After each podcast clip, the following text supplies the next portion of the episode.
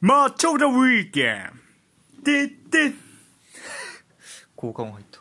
はい。今週もね、私、インテリスタとっさん、お相手が、マニュファンポールがお送りする、はいマッチオブザウィークエンド。うんえー、毎週ね、試合を1試合セレクトして、その感想戦を行うマッチオブザウィークエンド。うんはい。今週は、まずは、2本立てでお送りします。はい1本目、リャコラシャなんて なんてはい。いやいやちゃんと言いましたよ。ちょもう一回リャコラシャ言えてないデア・クラシカこと、はいドルトムント対バイエルンの試合、うんドルトムントホーム はいはいえっ、とドルトムントえっ、と行っていきましょうかスタメンからはい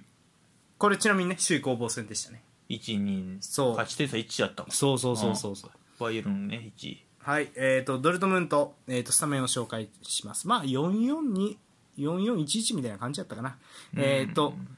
ゴールキーパーが、えー、とコベルでフォーバック右から、えー、とムムニエうんアカンジフンメルスゲレイロうんで、えー、とダブルブランチがジャンとダフート、うんえー、と右にブラント左にベリンガム、うんそして、えー、とツートップ気味、えーハーランドとロイス、ん一方のバイエルン、えーゴールキーパーノイアーの、えー、4231でしたね、うん左から、えー、フォーバックデイビス、えーエルナンデスうんウパメカのパバールうんダブルブランチがトリストとゴレツカうんで、えー、と前3枚左からサネミラーコマンうんワントップがレバンドフスキー、うんはい、そして結果はい2-3バイエルン勝利いやーバイエルンやったなドルトムントシュート数12枠内シュート4バイエルンシュート数17枠内シュート6、うんボール支配率もドルトムント47、えーバイエルンが53となってました、んはいということでね、まあ、首位攻防戦は1点差で、まあえーっとまずねブラントがゴール決めて、その後レバンドフスキが返して、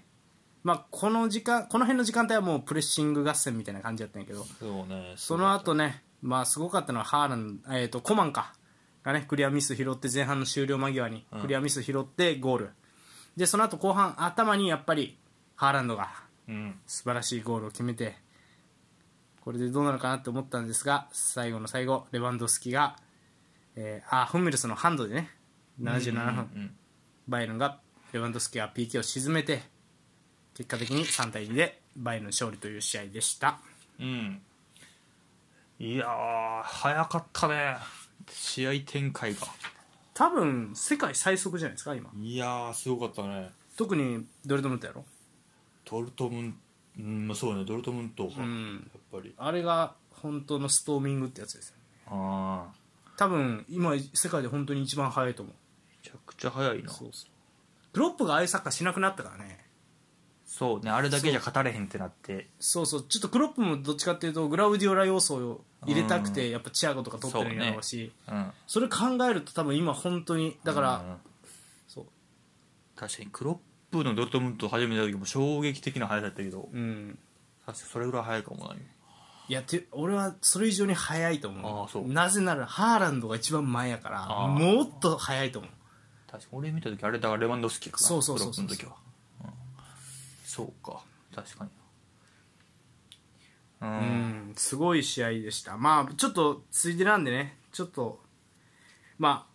ああれについて語りますかドルトムントについて語りますか敗れてはししまったんですがまあめちゃくちゃ速いと、とりあえず速いめちゃくちゃ速かったなまあこれに近いサッカーするって言ったら、まあ、あとはラングニックとあとロジャー・シュミットうんうんぐらいですかね。はい、ということでまあまあまあうんこれあのなんかあれか一応ドルトムントの戦術まああとこれラングニックと一緒やったらほとんどやってることがずっと片方のサイドに圧縮して攻撃も守備もやるっていううんああ左サイドそうかそうかそうそううん一応説明しておいた方がいいなんかせ戦術コンセプトとしては、うん守備する時ってさ真ん中切ってサイドに寄せて、ん全体がサイドに寄ってうんボール取るやん、うんはいでそのままの形で攻める取っでて早くそうそうそう、でボール失ったりとかするやんで、ポゼッションしてる時もその形を意図的に作るの片方にサイドチェンジせずに片方に寄せて、うん相手も片方に寄せて狭いスペースの中縦に早く攻撃する、はいはいはい失ってもそれやと選手同士の距離感が近いから奪い返せるっうんうんていうのを延々に続けるっていう、うんうんそうその代わりあの なんていう30分と70分からん動けなくなるみたいな弱点もあるそれぞれ後半に動けなくなるそうそうっていうのがまあいわゆるあれですねラングニックシュミットあとこれの監督ね、えードルトムント監督マルコ・ローゼが施行するスタイルうんなるほどね、うんまあうんやっぱ、うん、さっき言ったけどハーランドやっぱすごいねあの人ロナウドまで行きそうよね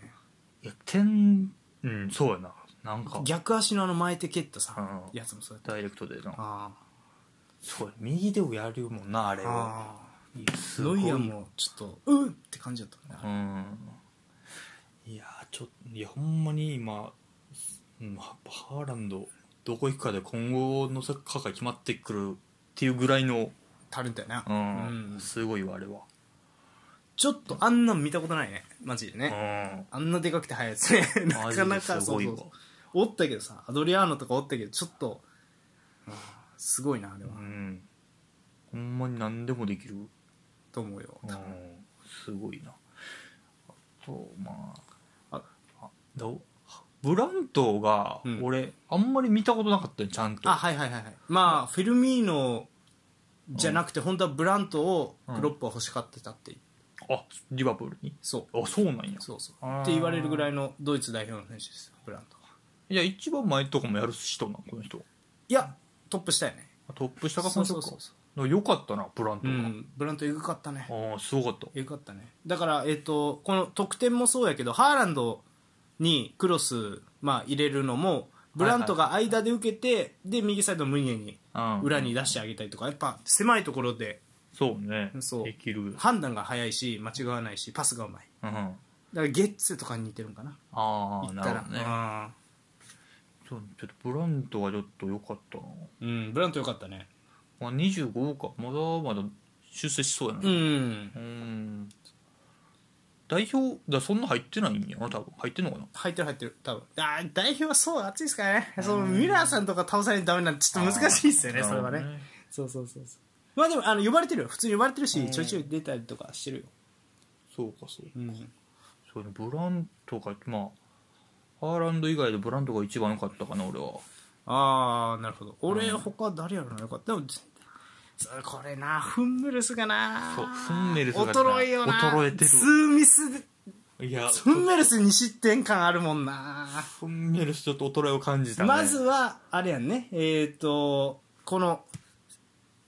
同点に追いつかれた9分のプはレいはいーはいははい普通に戻したところフンメルスがあこれプレスかかってんなと思ってロングボールを入れようとしたところ、うんミュラーさんの必死のうんプレスでミュラーの体に当ててしまって裏に流れたところ、まあ、レバンドフスキがみたいな流れだったもんね、ちょっとあのきあまあねああいうミス先生しないけどね本当はねいやそうやろなあとはあれですか最後もコーナーキックからのハンドまああれあれはハンドやろうななんかうんそうねうんでもなんかさまあまあでもそんなもんかねうんまあ年なんかななんか重か重そうやったな動きもああそうねうん32かでもなんか去年 CL とかで見た時はさうまかったけどな足元はねあそうねダントツにやっぱうまいな足うまいんやろうけどそううんだからボヌッチとかアップルなそういう意味だとあ俺なはるほどねうん同じぐらいちゃうかなホンメルスとボヌッチって分からんけどそうねさすがにやっぱりなちょっと限界あるんかもしれんよね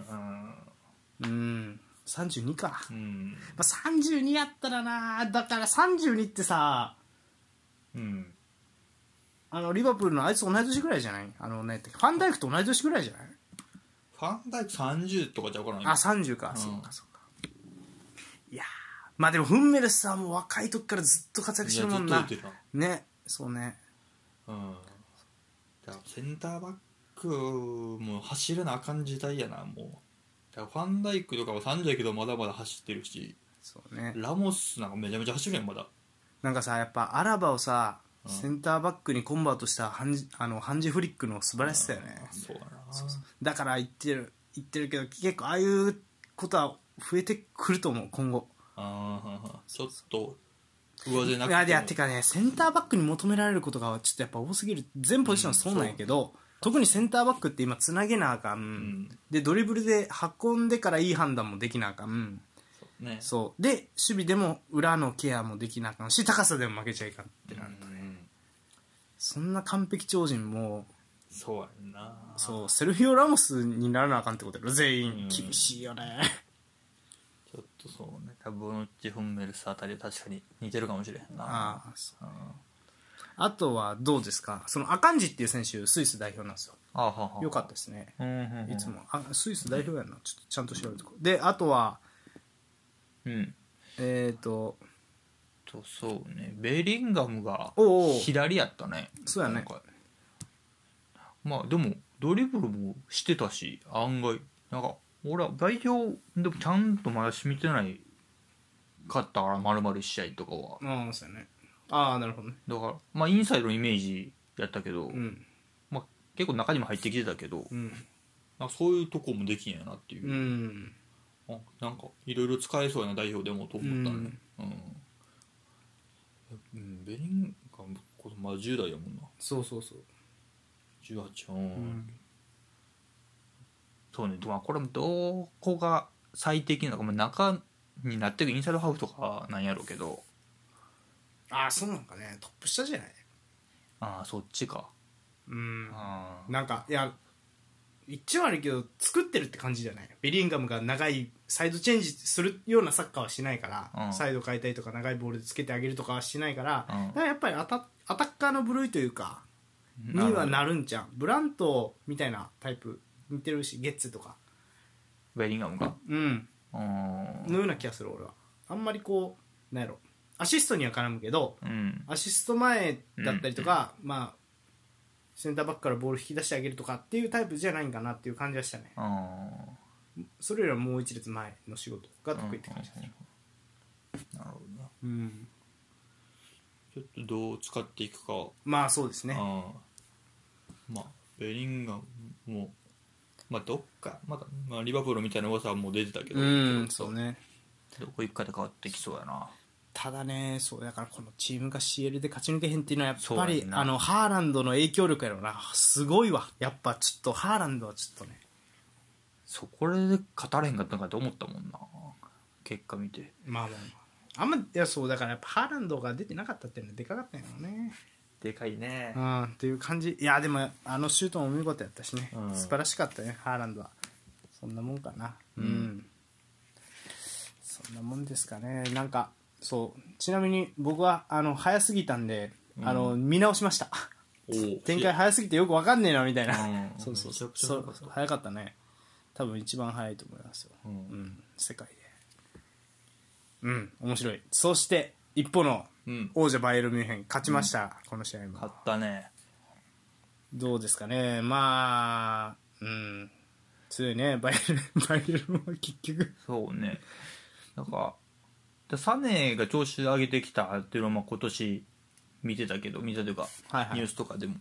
うん。見てたけどどんなかなんか中で使ってるみたいなもサネ話したい。う、うん、おうどうやったササネ好ネきやチから俺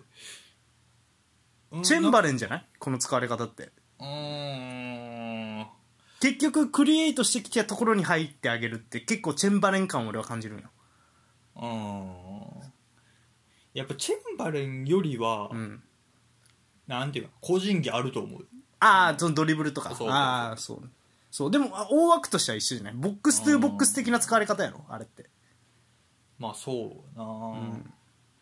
だからもうボール持ったらだからもうデイビスがほぼウイングみたいな形になってあそうそうそうそうでサネ中入ってきてあなるほどそういう感じかっていそうそうそうそう。だからそこでまあなんていうのその両立をさせてるというかサネガンガンに晴らしてデイビス上がるとこないっていう感じじゃなかったから、うんあーななるほどなっていう感じだったな、うん。まあでもそこでもちゃんとできてるやんと思ったなそのあ、サネ。そうそうそうそうあーかは張ってるだけじゃなくてっていうのがシティであんまり見てなかったと思うからうん。おおと思ったうな、ん。うん、サネ良かったなあうんあといや俺はでも結構、うん結局ミュラーとレバンドフスキは中で受けてから攻撃が全部始まんなみたいなイメージだっあたー中ははいはいで空いたところをサネがつくみたいなメカニズムやな、うんこれみたいな感じやからこの2人どっちか抜けたら結構きついんやろうなとは思ったねうんそうであと意外なんはうんトリッソからうんサイドチェンジでデイビスが外から仕掛けて相手外して中に入れてあげるとか、うんまあ、逆はまあコマンやから全然できるけど、うんそれが結構トリッソでもいいやんってちょっと思あうー思うシーンが結構トリッソから長いボールが結構出ててその多はい分はいキメヒが出れなかったからね、この試合そうねあのコロナの影響で、うんそれ言い忘れてたけどでも全然悪くないというか、うっんていう印象はあったな俺は、うん、だから外の攻撃もいいしで中はもうとりあえずミラーとレバンドフスキが受けてから展開してもらって、うん中外なのか、まあ、中中でもう攻め切るのか分かうらんんけど、うっんていうのが面白かったねうんやっぱ強いなっていう感じそうね三浦とかあのペナルティ前ババイタルぐらいで受けた時の、うんなんていうか選択肢が多いというかああミラーの周りにそうあの辺りに、まあうん選手おるし、うんやれることが多いよあミラーうんミュラーもそうやし、まあ、誰が受けてもというかあそこで、まあ、レバンドフスキーもそうやし、そうやなレバンドフスキも下がってきて受けて、レバンドフスキに寄ってきたところ5列から中入ってきてそたうりとかそうすそうるしその辺がちょっと引き出し多いなっていう感じ多彩よねうん、したな、うん、そこで詰まるそこまで運べることは運べるけどそこから点詰まどうるやって取るんですかっていうチームも多分いっぱいあると思う中で、うん確かにうんまあ、選手のあ技術があるからもそうやろうし、うんまあ監督も多分そういうのを引き出してるのかなって感じもした、うんナーゲルスマンさすがかっていうねそうねミラー結構いやらしいさなんか右の開き気味のこの辺とかでこうなんていうコマの隣あたりでうんうんあの相手がダブルボランチの片方がちょっとチェックしにくいにくいようなところでミラーがうんボール受けたりとかっていうようなのが結構目立ったというか俺は見ててあやっあのミラーはやっぱポジショニングすげえなっていうのを思ったうんなそう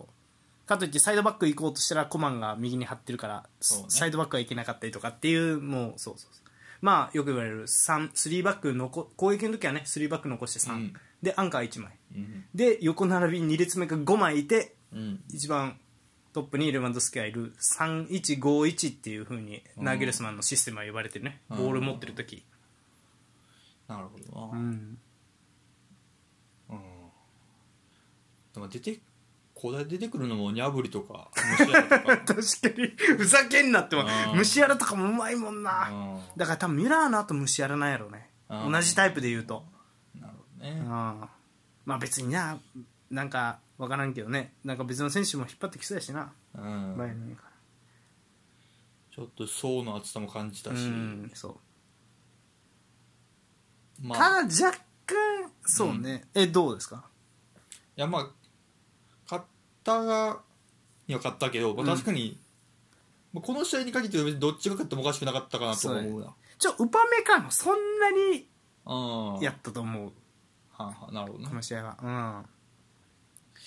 しやっぱちょっと、うん、早い相手にどうなんやろみたいなのはやっぱ思うかな、うんナーゲルスマンのチームってうん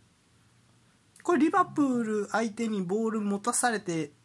てなったらきつないとかって思う、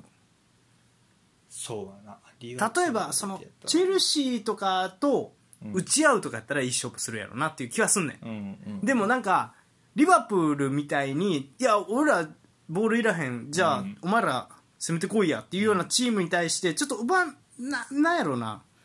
ディフェンスがうん、んっていう感じがするちょっとやっぱハンジさんの時ににあったうんハイプレスの過激さみたいなんというか、なんていうかなハンジさんの時にあったようななんか迫力迫力っていうかそのサイドのウィンガーがうんあのーもっとスピード生かしてプレスに行くみたいなのはちょっとなくなったなっていう感じがする、うんどっちかというと構えて442で構えてサイドに誘導してから取るみたいな結構安牌な守備というか、安全策というか守備がちょっとその過激さはなくなったなみたいなうん昔は過激やってんけどそのリスクを後ろでなんとか、まあ、してうんできてなか ったけど そうそうでもそのやっぱセンターバックがいなくなって後ろ3枚エルナンディスバンメーカーのパバールうんやっとやっぱりこうなるんかなうんで一回運ばれた後のうんディフェンスもなんか緩いかなっていう感じもちょっとしたね戻りきれてないみたいな人うん結構スペースあったしドルトムとかにああそうだねと思ったけども確かにディフェンスはまだまだなんとかできんかなっていう感じか、うんまあそうですねなんやろうねうんうんそうねまあやっぱりうんそうねデイビスがブラントにやられてたって印象やったなうん意外とデイビスよくなったよ守備はうんでもやっぱぶあのこのレベル相手にするとやっぱあら見えるから、CL レベルとかになるとちょっとデイビスのところ疲れるとかあるんかなって、うんエリア内の対応とかねそうねそうそうそう仕掛けられたらそうデイビスが速さ生かしてその何ピッチの中央でボール狩りに行く時うんとかはデイビスいいんよ、うん最近でもなんかやっぱさすがのバイエルンであっても押し込まれる展開はこれから増えてくると思うから CL とかやと、うんそうなった時にどうなるっていうそうねいやまあでも面白い早い好きな試合でしたね俺はやろうドイツ気になるなって思うやろうんいやすごかったなうん そう俺がやからよくさプレミアリーグのチームがついてってるけどスタイルドイツやんけって言ってる意味が分かったよあもうこうんこんな感じかってなったやろ正直そうああ確かにそうだからレベルはあんま変わらんもんそのプレミアリーグに比べると多分何が違うってやったら資金力的に選手の質がちょっとうんかなやけどもう戦術的には全然うんうんそうやなうんと思うようんマジでうん、この2チームは確かにプレミア入っても全然やるやろうなと思う、ううんんって感じでねまあでもここでバイエルン勝ったからまた1個抜けたな、まあそうやね抜けたってそんなに勝ち点差まだ開いてない勝ち点4かな、うんやからね、うん、まあでもドルトムント優勝見たいねそうやなもう、うん頑張ってほドしいルトムねントしか勝たれへんしな今多分バイエルン今は今はそうやと思う、ううん今はそうやと思うあのそうね他強いところいでやハーランドおるうちに勝っとかなっていうのもある感やじろうしそうやね今シーズン限りな感じですうん、るエミレジャンとか久々に見たな そういううん、そうやなねうんな頑張ってたよね、うんそう俺ゲレイロ好きなんやけどこのし試合あんま良くなかったうんあのポルトガル代表のサイドバックね、ゲレイロ、うん、そうちょっとハーランドおるうちにそうなんとか一瞬報いってほしいかな、うんノイアースーパーセーブなかったねこの試合はねそうやなそんな目立ったことなかったわあのスイーパー仕事は相変わらずすごかったけどね、はいはいはいあのラインの裏ケアしますマンとしてはやっぱり優秀やったけど、2回ぐらいあったよなすげえやつあった な芝かと思ったらノイアーやったみたいなさそううんそうですねまあそうねあと相変わらずゴレツカその体に似合わない速さを持ってるな 速いよなあいつって、うんうんうんはい速いよねマジでごつごつだしやはばいなうん、いって感じですかねうんまあ以上ですかはいということでね今後も注目していきましょううん以上「マッチ・オブ・ザ・ウィーケンド」パート1どうですかでしたマッチ・オブ・ザ・ウィーケンドパート2はいナポリ VS アトランタうんセリエセリエの上位対決首位この当時はね首位ナポリ対4位アタランタ対決はいスタメン発表しますナポリまさかの3バック初めてでしたね、3バックまあ343なやったんかなまあまあでもいいかうんえーゴールキーパーオスピナ3バック右から D ロレンツォラフマニ左がジェズス、うんこのジェズスはね左利きのジェズスがインテル特集でも言ったインテルのセンターバックとして期待されてたブラジルあ人、あはいはいはいはい、ウィングバック左マリオルイで、えー、と右がマルキュイあんま見たことなかったけどな、んそしてアンカーがロボツカって感じだったかな、うん俺の感じだとインサイドハーフ2枚がジェリンスキーエルマスはいではいツートップにロサーノメルテンスあーっていうふう俺もにそう見えたそうやんね、うんそうそうそうっていう感じでしたね、うんまあ、守備の時はエルロサーノも結構下がり気味やった気はしたけどね、うんって感じでしたね、はい、一方のアタランタアタランタは鉄板の343システムうんゴールキーパームッソ、えー、と3バック左からパロミーノデミラルトロイ、うんはい、ボランチ2枚がフロイラーデローンうん復活しましたねデローンが戻ってきました、フロイラーも戻ってきましたそして、えー、と左にメーレ右ザッパコスタうんそして前3枚が、えーと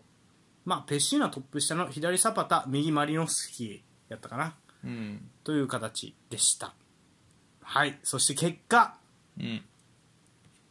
打ち合い2-3の末アタランタ勝利、シュート数アタランタ15枠内シュート4あごめん、えー、とアタランタが、えーとシュート数21枠内シュート7、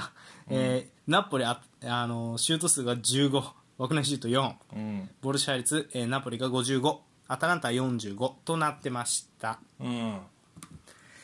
いや面白いシーソーゲームでしたね、こっちもこっちバカ試合で したね。あのーうん。なんでしょうね。どっちから話したいまあ、ナポリからエコホームそうやねう。んインシーネ、クリバリ、フェリペ・ルイスがいないと。クリバリおらんかったなあそうそうそう。なので多分3バック。あなるほどそうそうただねロボッツカー結構良かったと思うんやけどねさばいはいあはいアはいンカーでさうんばうんういんさばいてっていうアンカー仕事はやっぱロボッツカー良かったあとデンメっていう選手は後半から出てってねうんあうれんうんレッドブルグループ出身ライプツィヒやったかうなんドイツ人やっけ確か何人やったか忘れたけどうんっていうのでまあドイツ人かうんそう3バック初やったんか見たことなかったなうんうんそうねね別にナポリ全部見見てるわけじゃないけどあんま印象にもないまあクリバリおったら3バックにする必要はあんまって感まじあだそうかうんうんなるほどねうんそう三そうかインシーニャおらんかったんやなああそうねそそうれそう大そうきいかやっぱりどうそうね確かうん怪我かに怪我う、うんんえーっとそうねまあなんやろうなちょっとなんか、まあまあまあ策としてはアタランタ対策にはこう必須なんですがアタランタってこうマンツーマン気味にプレスは捕まえてくるじゃないですか、うん相手に突破されたら多分5-3のゾーンになったりとかしてるんやけどアタランタは、うんでもまあマンツーマン気味に人捕まえてくるとうんそうなると有効なのがその、まあ、よく言われるそのレイオフって言われるうんくさびを受けるやつが下がってきてうんで別のやつは相手のそのマークマンについてきてるやつをうん追い越して、でそこにワンタッチで叩くっていう、うんまあ、シンプルやけどポストではいはい、はい、降りてきてポンって叩くみたいなレイオフっていうんですけど、まあ、それはやってたかな上下動して裏攻略みたいな、そういうのは多かったかなっていうメルテンスが下がってきたりロサーノが下がってきたりとか、上下動してスペース作ってそこを突くみたいな。うんエルテンス多かったねそうっていうメルテンスうまいよなああいう下がってきて、うまいねそうワンタッチでさばくの、ううんんっていう感じだったねそうまあそうっすまあ頭に合わせてミラーゲームしてきたとこもあんのかな、ミラーというかうん3バックあーでも結構うん、まあまあまあそうねそれはアタランタにもかかる話なんだけミラーどで、もねうんいやなんていうんかな別にアタランタってうん戦術的にはすごいんですよあの、うん4バックであれ相手が5バックであれちゃんと崩せるんですよなるほどそう、うんあんまり関係ないというかそこはああそれがすごいところというかうんうんうんそうかまあまあやっぱじゃあ自分のチームのメンツ考えてスリーバックって感じかそうやとう思う、ん、うん、まあ、対策もあったんやろうけどだとしたらうまくいってなかったね、まあそう相手の方が一歩上ってったなってナポリ側からするとちょっと厳しかったかな、うんうん、ナポリはな、なんやろうな。まあ、ナポリの、うん、うん、うん、そうねマルキュイ俺良かったと思うけどなサイドバックいやウィングバックか右、あ、右ああ、縦に速い。うん、早かったなうん。俺もあんま見たことないな。うんクロスまで上げきってるとこも多かったしモロッコ代表や。うーへんえ生まれはフランス。はいはいはい、そうそうやんなそのロボロボツカうん。とかも初めて見たけどおお。あと、エルマスとかいいんじゃないそうでもないですかエルマス。7番。ああそうねエルママケドニアなんですよ。イタリア代表とやる。マケドニアうんそうへそうー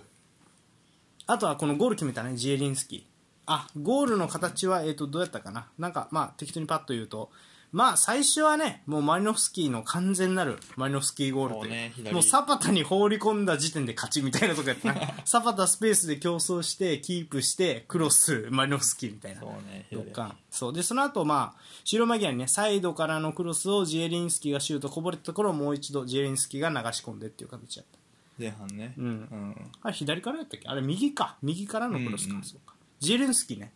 実はあれですよブルーノ・フェルナンデスが今まで一緒にプレーした中で一番テクニカルな選手誰ですかジエレンスジエリンスキーらしいよ、うっんていうはいまあ確かにジェレンスキーずっと出てるよな、うんナポリ長いよなポーランドじゃなかったっけな確かねうんもうもう不動のレギュラーうまいなって感じやなうん、うまい、うんジエレンスキーはうまい不動のレギュラーね入っていくのがうまいトップ下タイプというかね、うん頭いいなあのすげえなって思う選手やねジジエレンスキは。で、ただ、ジエレンスキ追いついて、そして後半の、えー、と立ち上がり、メルテンスがね、綺麗に突破して、そうねあれまあオフサイドトラップトラップでもないんかおだっていやトラップはないハーフウェイハーフウェイより手前やったもんなそうそうそううそうトラップっていうか、あれはデミラルが駆け引きに負けただけやと、マンツーで抑えないといけないから、プレスに行ってるから、ああなるほどねそうそうそう、完全に裏取られてそう、うんはぁって感じだね、デミラル、抜け出されてそうそうそう。メルテンスってねでメルテンスのゴールで勝ち越したんですが、うん66分ですよそのメルテンスにやられたデミラルがセットプレーの流れからなぜかサパタの隣に残りうんうんそのままデミラルがハーフスペース侵入からの突貫シュートびっうくりしたな マジであのヘンダーソンみたいやったんね うんびっくりした抜け出してうん右足にやべバーンってな確かに誰やってもなったもんな最初うんそうそうセそンターうバックやんっていうのうんそしてその勢いのまんま最後の最後はね右からのクロスをフロイラーが綺麗に流し込んでねうんそのままアタランタがうん逆転したと、再逆転したとあれ確かイリチッチやったなクロス入れたのは、はい左足で、うん、イリチッチがサイドの3人の関係で突破してね縦をっうんていう形でしてナポリはねナポリはまあ怪我人うん惜しむへん、あもう痛い,、そうねん痛いね難しいあーそうメンバー的にはまあまあまあそうねまあ別にす3 433というかまあいつもやってる4231みたいなのもできたとは思うんうから、ただやっぱクリバリーいないと怖いっていうとこうろ、ん裏目に出たとは思わんけどまあ確かにセンターボードと左の一番崩せるインシニがおらんっああそうねていう確かにのは確かに痛いねうん普通に攻撃に2枚看板おらんそうやねうんあと守備もなクリバリーいないと結構効くしまあ、うんフェリペ・ルイスも普段いいんでねうーんって感じかなうんそうねうんあのそうねメルテンス結構早めに下げたやんそうねどうなんて思うよなでもコンディションもあるんかな確かにあメルト刺しそうやな下げるんやと思ったう,、ん思ったやろ、うんそうで入ってきたの「ペタニャー太陽の歌を超えてと言ってたそれ」何ペターニャってお俺ずっと歌はってるアンダー20イタリア代表から見てるペターニャは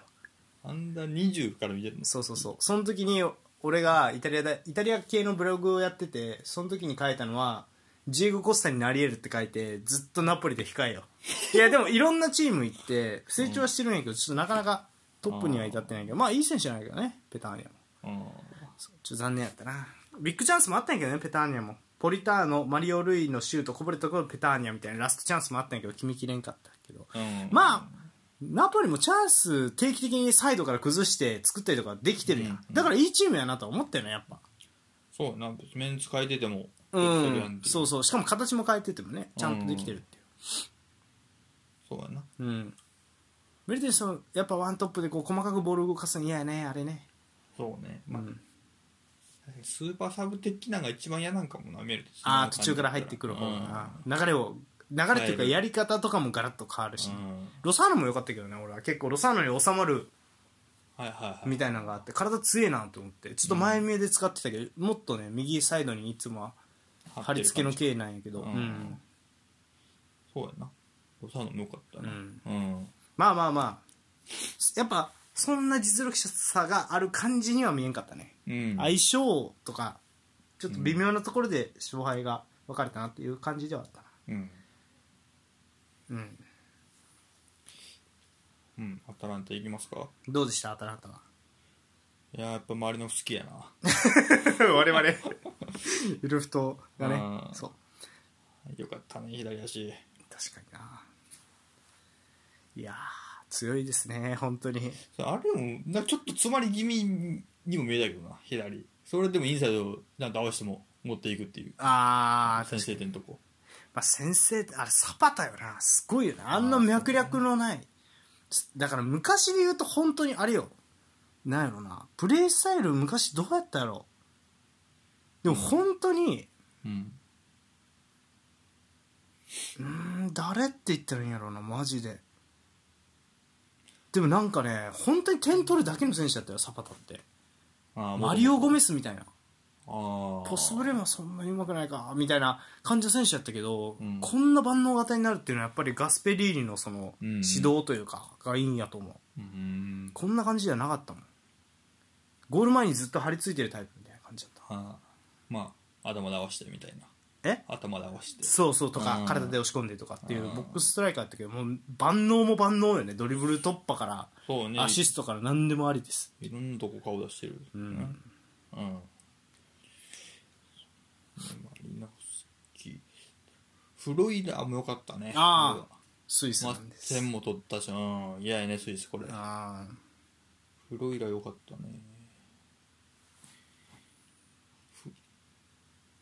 フロイラずっとこのポジションうんそうやねボランチであそうかいやでもあの結構やるよ変わったりもするよセンターバック入ったりとかもするあそっちもやんのようん、うん下がったりなもるするほどねいろいろ多分やるとうん右とかもやるんちゃうかなウィングバックとかもはいはいたまにやけどいやちょっとあんま覚えてない感じで運動量多かったしなそうねフロイラめちゃめちゃ走あったのマンツーマンディフェンスなんやけどうんボール保持するうん時間結構あるやん、ポゼッションする時間結構あるやん、うんうんアタランタだからそんなに強度というかなんていうの落ちないガクンってこなるほどう落ちないよねうん取った後そんなに早く早くって感じじゃないないそうそうそうそう、結構でじっくり回しても効果的に攻めれてるしうんうんうんっていうのは思ったかなあととまあで結果ねその何取られた後も早いし寄せ、うんうんそうそうそうそうねザッパコスタ出てきたなああ先発でねうんうんハーフタイム変えられたけど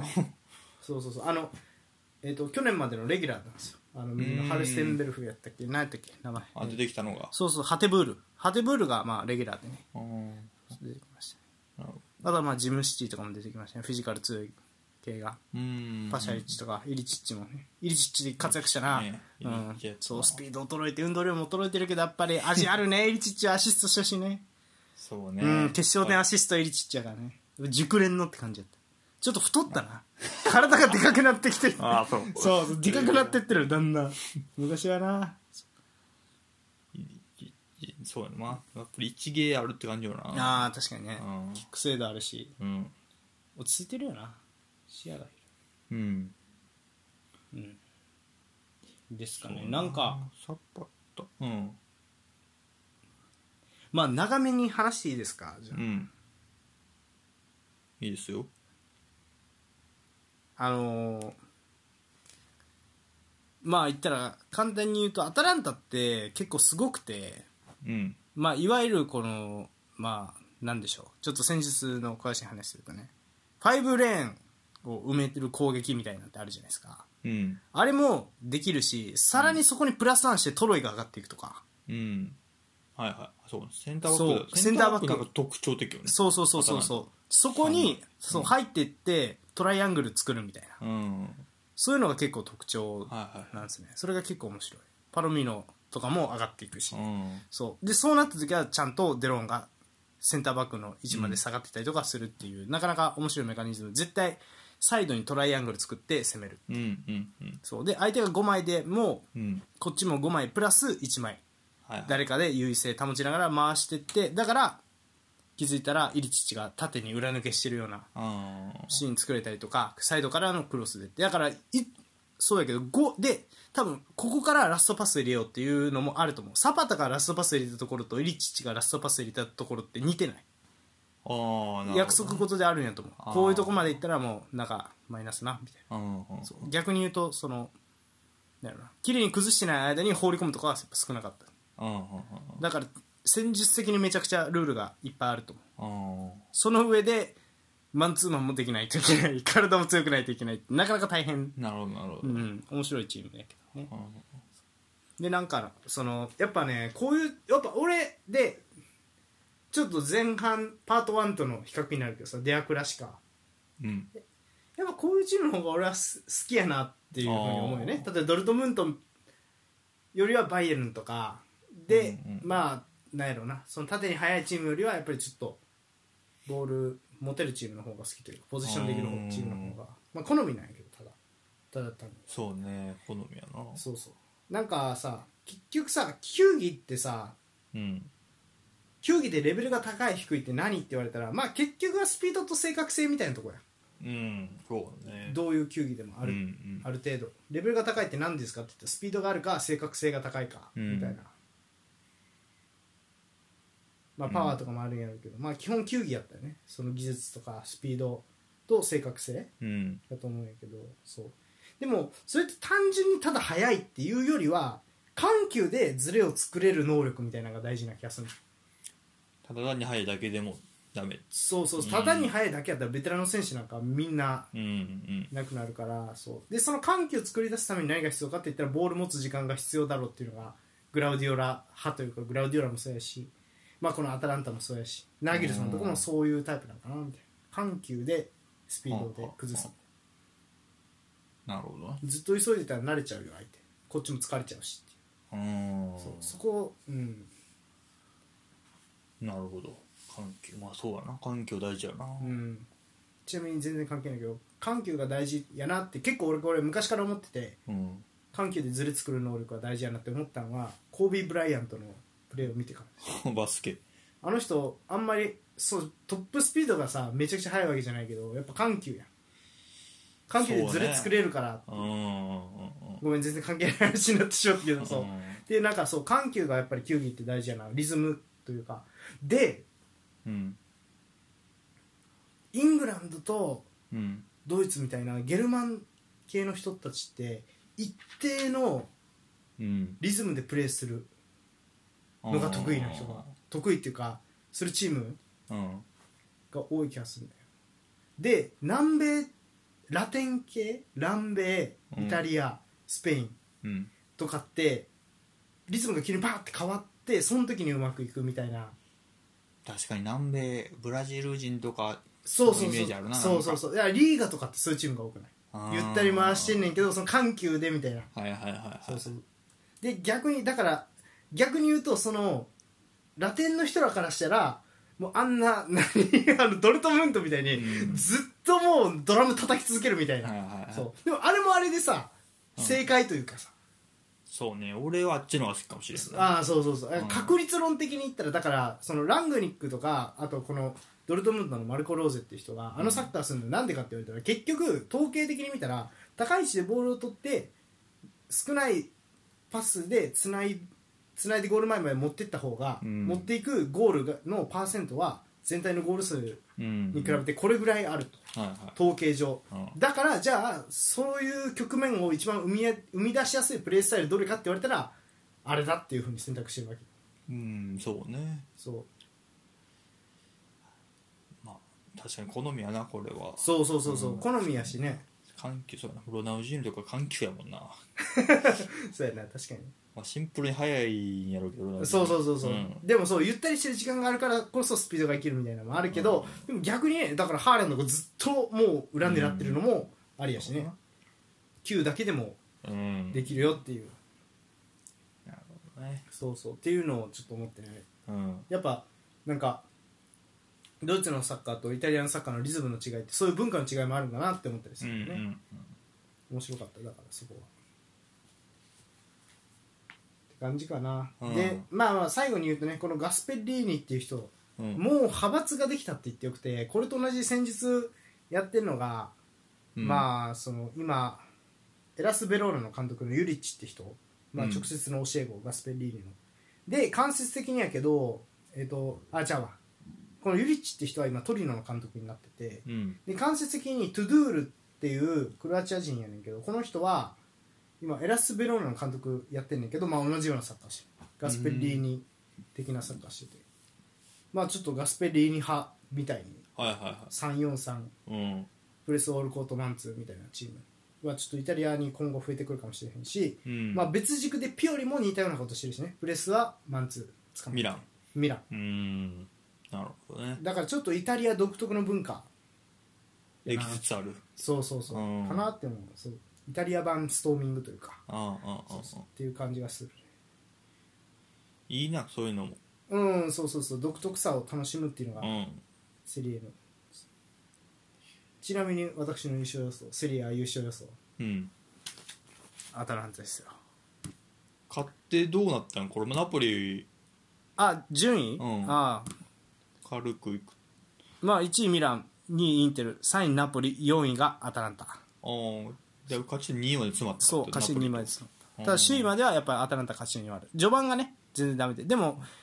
5連勝おおそうまあすごいねそう2敗しかしてないんでねまあでも4やもんなまだミランそうそうそう全然あるねそして今の5位、うんゆうべうん、じりじりと上がってきなんだかんだて そうそうそうちょっと勝ち点差はある けどそうやね5位まで来てるな怖いよ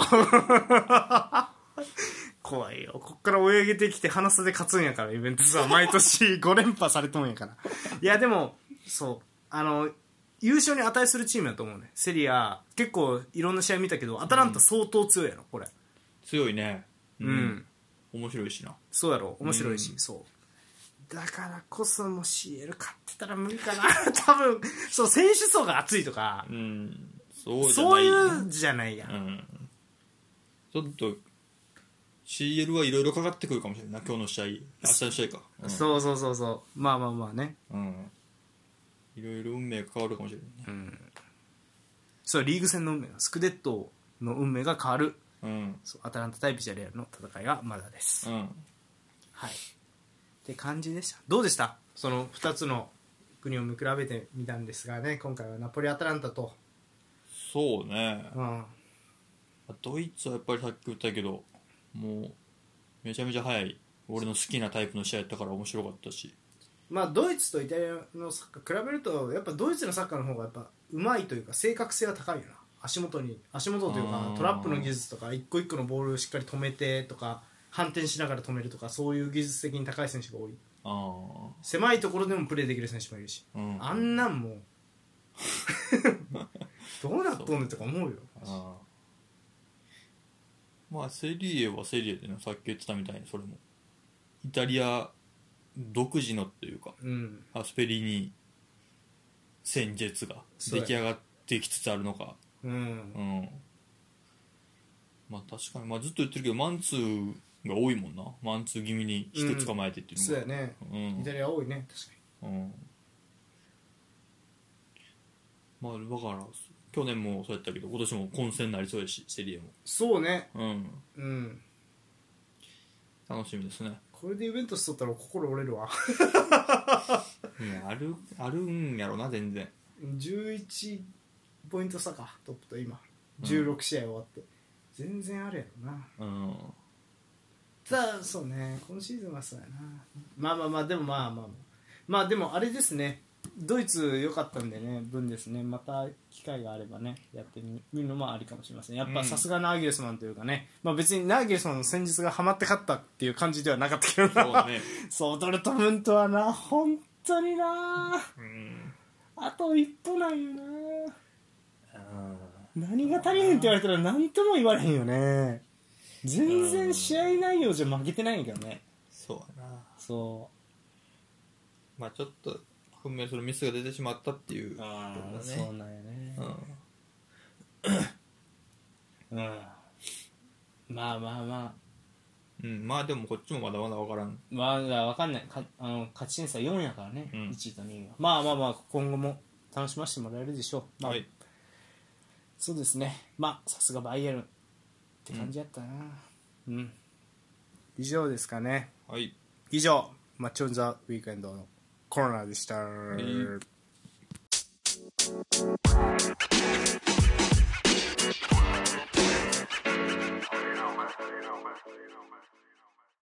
エンディングーはい出てがエンディングですはいあのーそう日本の総合格闘技で一番すごい人って堀口教授って人なんですね総合格闘技そううん、 MMA と言われる総合格闘技ライジンとかに出てた堀口教授っていう人が、まあ、やっぱ一番すごいんやけどうん、久々に海外で試合しましてはい負けました負けてたねショックやったな裏剣みたいなの入ってたなバックブローねうんショックやったショックでしたねやっぱりそうね総合格闘技はもろにそうなんやけどやっぱりねその海外勢と日本人との差がすごいうんあるんそうだから日本代表がうんワールドカップやっぱダメかーってなるのと同じ無力感を堀口教授はいけると思ったんやけどなダメかみたいなうんそうかちょっとうんなんか昔さ青木真也っていう選手とかもおって、うんあの総合格闘技であの日本でめちゃくちゃ関節技決めまくって勝ちまくってて、うんパウンド・フォー・パウンドランキングの総合格闘技バージョンってあるよ、うんそれも1位やったんよえー、すげえよすごいやんで満を持して海外に乗り込んだら海外のやつにボコボコにされたよね、はあまあ、海外のチャンピオンとチャン日本のチャンピオンで、うんまあ、日本団体の世界チャンピオン対海外海外の団体の世界チャンピオンうんでそれが試合するっていう、うんその団体統一戦みたいなそう、うんやってんやけどちょっと負けてしまってその時もちょっと無力感うんなんやろなやっぱり体まあでもボクシングとか強いもんな日本人も総合格闘技となると厳しいんかね厳しいというかまあななんかああいうスーパースターが心折れるとちょっとねこっちも心折れそうになるというかねなんかあれも気抜いて一瞬でバーンやられた感じだったけどなそううそうそうそうそうなんかねそう KO シーンだけ見たけど、目が良すぎるからってよくあの那須川天心が解説してた良すぎるからまた当たるんだからハイキックを避けても余力がありすぎてその後一回フェイントかますかぐらいの感じで余裕見とったら相手がそのままくるって回ってきて予想外の攻撃してきたから、うーんそうそうそう普通だったらあれ距離外すみたいなあー普通の選手だったらでも堀口教授はすごいから懐に入ってあえて避けたろうみたいなうんそれが話題になったみたいなるほど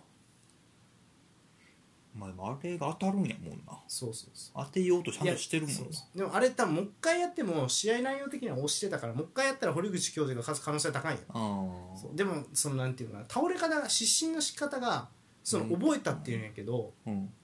あのボクサーって一回失神 KO したら脳みそがその感覚を覚えちゃって、うん同じようなパンチ食らった時に失神 KO しにしやすくなる顎が弱くなるっていうやつなんやけどえー、いわゆる癖がついちゃう脳みそがもうこの揺れやったらシャットダウンするっていうふうに脳みそがうん癖づいちゃって、うんスパンってこう糸切れたようにこう落ちちゃうみたいなえ